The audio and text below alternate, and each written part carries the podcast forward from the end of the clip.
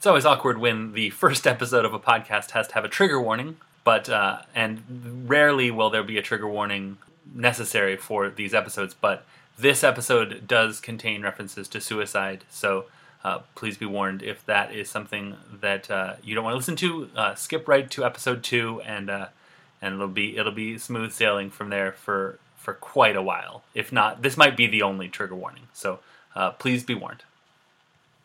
Hey everyone, welcome to Blink and You'll Miss It, the Blink 182 discography overview show where each episode is over before you know it.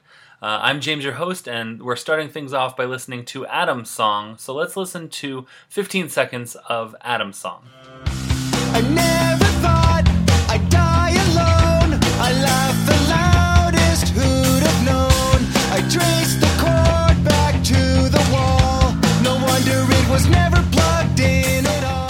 Adam's song was track 7 of 1999's Enema of the State, their third studio album.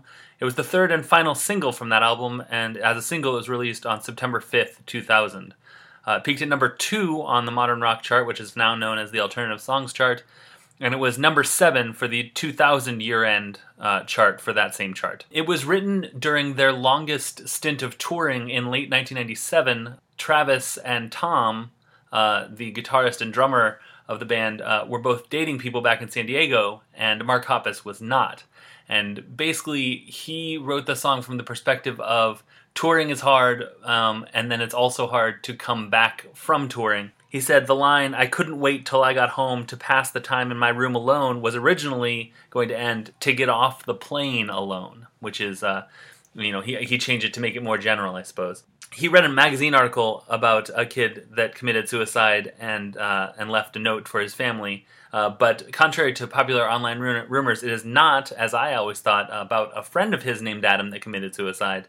Um, it's also not related to the play Adam's Letter, uh, which touches on sim- similar themes and was written around the same time. Both the band and uh, the author of that play have uh, have denied any relation. The title is actually from a Mr. Show sketch, which was uh, David Cross and Bob Odenkirk's sketch show, um, in which a band uh, called Titanica uh, writes a song for a fan who has listened to their song Try Suicide and attempted suicide by bathing in a, a vat of acid.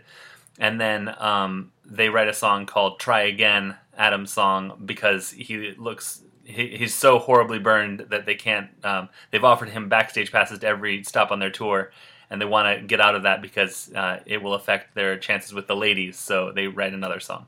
Despite that that origin, uh, which was just sort of a, a winking nod to that uh, to that sketch, the song is hopeful and anti-suicide. It ends, "Tomorrow holds such better days, days when I can still feel alive, when I can't wait to get outside." So uh, despite that, the band had some controversy when uh, a student who uh, went to Columbine High School and had a friend who was killed in the massacre the year before, he killed himself uh, and had this song playing on repeat. Uh, so they sort of faced some controversy there. However, they've also received numerous letters talking about uh, fans that were contemplating suicide and uh, didn't do it after after hearing the song. Um, my friend Orlando always talked about how the biggest Blink 182 singles had keyboards or piano in the background. Uh, this one is no different. Um, when it came time to doing the piano, uh, they said Mark Hoppus said um, we realized well this part here could sound rad if we put piano, so we tried it out and it sounded rad, which is a great Mark Hoppus uh, take on it. Uh, the piano was performed by jo- Roger Joseph Manning Jr., who is best known for his work with Beck the song also makes me think of my friend Erin, who I do a show called Unabashedly Obsessed with. And uh, she one time said the line, Please tell mom this is not her fault, always made her so sad. So I would intentionally uh, turn down that part of the song uh, when it came on. And she she said it one time and, and sort of forgot about it, but I always remembered it. And so one time she was like, Why do you always turn it down? And I had to explain it to her. I like this song. I think it breaks up Enema, of the State uh, fairly well.